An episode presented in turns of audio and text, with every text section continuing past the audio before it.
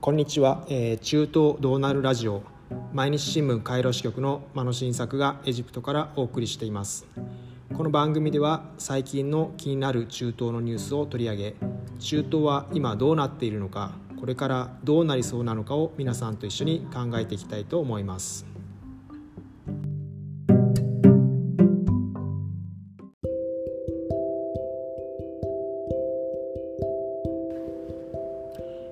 回初めてなので簡単に自己紹介したいと思います。私今野は1979年東京生まれ。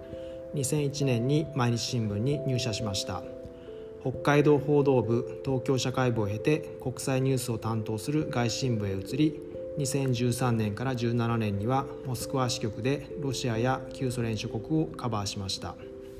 2020年4月からは中東北アフリカ諸国を担当するこのカイロ支局に勤務しています。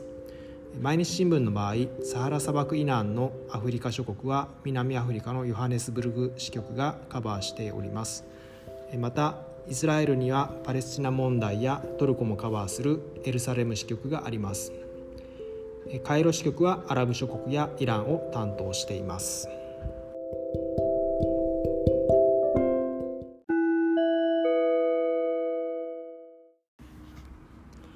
それでは本題に入っていきたいと思います。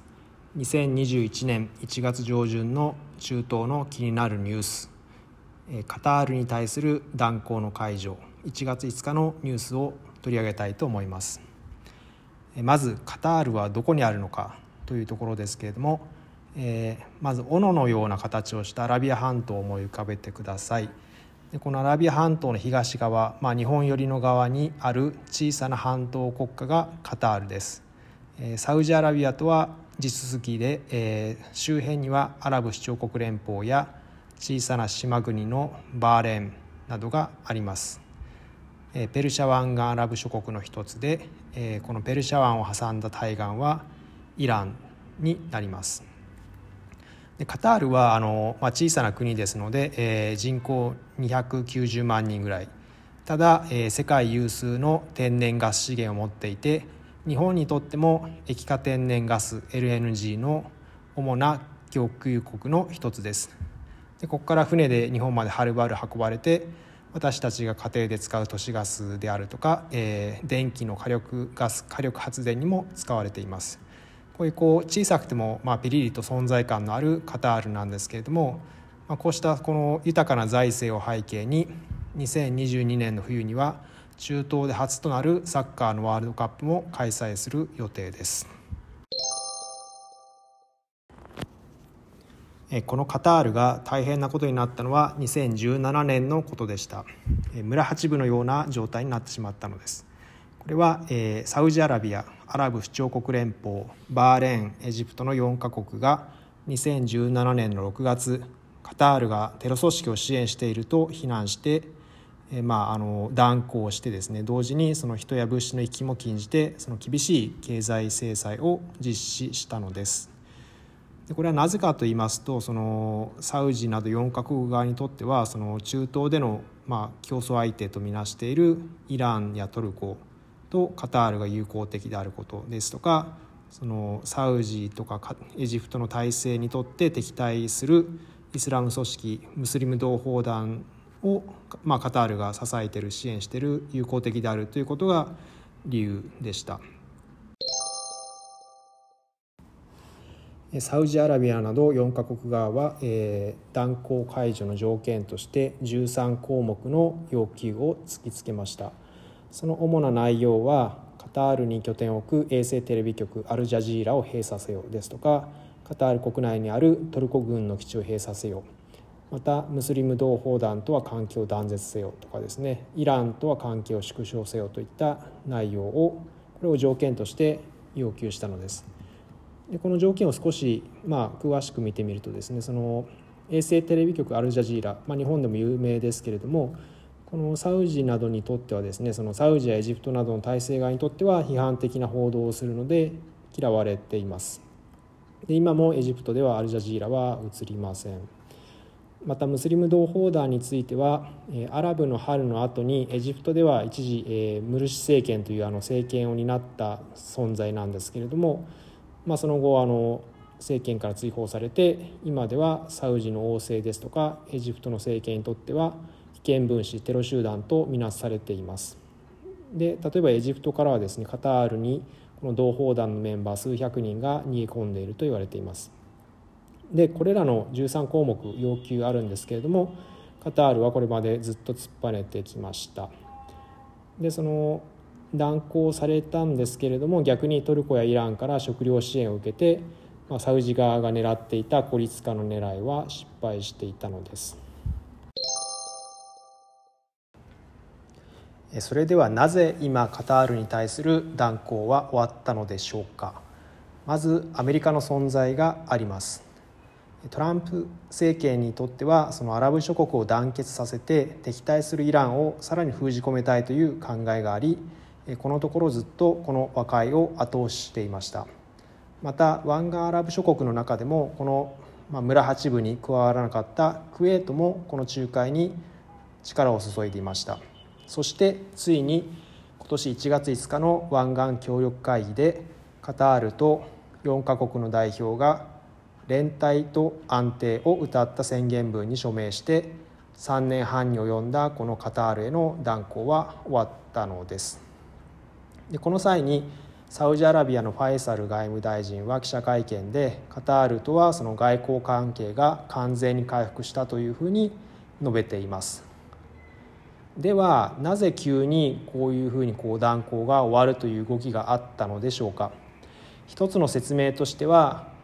まもなくこの1月20日にですねアメリカでバイデン新政権が発足するのを前にサウジアラビアやエジプトなどが我々はこんなに柔軟ですよという姿勢を示したかったのではないかというものがという説明があります。でここに登場するサウジエジプトなどそのアラブ諸国はみんなアメリカの同盟国でアメリカとの関係が非常に重要なためこの政権移行期の今動いたのではないかという説明があります。またサウジなどにとってはイランとの対立が今強まっている中でアラブ諸国同士で仲間割れしている場合ではないという力学も働いたとみられます。でこの5日にあったその湾岸協力会議 GCC というんですけれどもこの首脳会議では議長国であるサウジの実力者ムハンマド皇太子がこう演説しています。イランの核開発の脅威に対抗して連帯する必要がある、まあ、仲間割れしている場合じゃないよというような演説をしています。それではこれからどうなるのでしょうか、えー、断交が終わって、えー、早速サウジとカタールを結ぶ直行便が再開するなど人の往来人と人の往来ビジネス上の関係は早々と回復している様子です。それではこれでめでたしめでたしなのかというとそこには疑問があります、えー、詳しい和解条件は公表されていないのですけれども、えー、先に挙げたその13項目の条件ですね。その衛星テレビ局アルジャジーラの廃止ですとかイランとの関係は縮小せよといったカタールに突きつけられたこれらの条件はどうも宙ぶらりになっているようでカタール側は今のところ何もしていないようです。これについてアラブ首長国連邦のガルガシュ外務担当国務大臣はテレビで次のように発言しています。簡単に修復できる問題もあれば長い時間がかかるものもある。我々は良いスタートを切った。だが信頼を再構築するべき問題がある。このように言っています。どうやら完全解決完全な仲直りとは言い切れない雰囲気があります。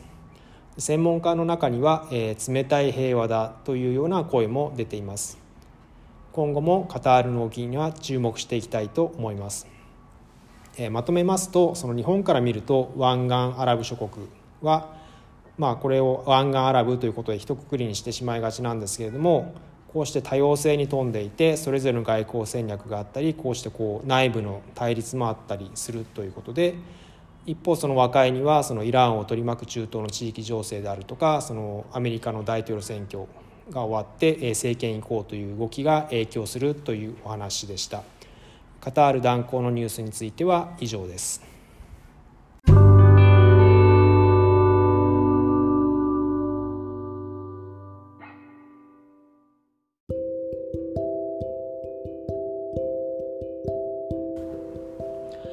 さて中東の歴史を振り返るとこの2021年1月は2011年の中東での民主化要求運動アラブの春がチュニジアを起点に各国へ広がって10年の節目にあたります。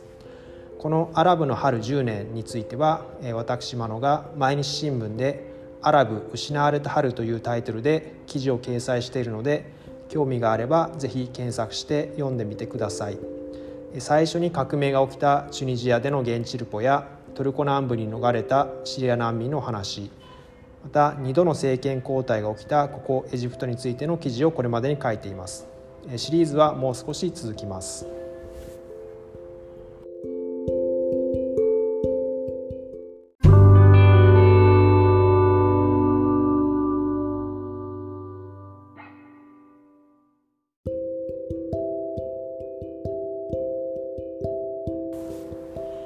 最後に、えー、最近のエジプトについて少しご紹介したいと思います。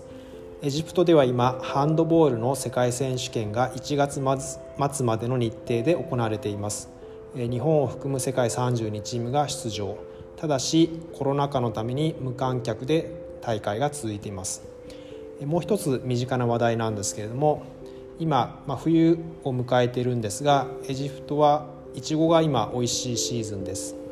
夏はマンゴーがとても美味しいんですけれども冬はいちごです。もしいつか冬のエジプトを訪れることがあればぜひ一度いちごを試してみてください。それでは毎日新聞カイロ支局の間野新作がお送りする中東どうなるラジオ第1回はこの辺で締めたいと思います。今後可能な限りは週1回程度の更新を目指していきたいと思います。最後はエジプトの挨拶でマッサラーマさようなら。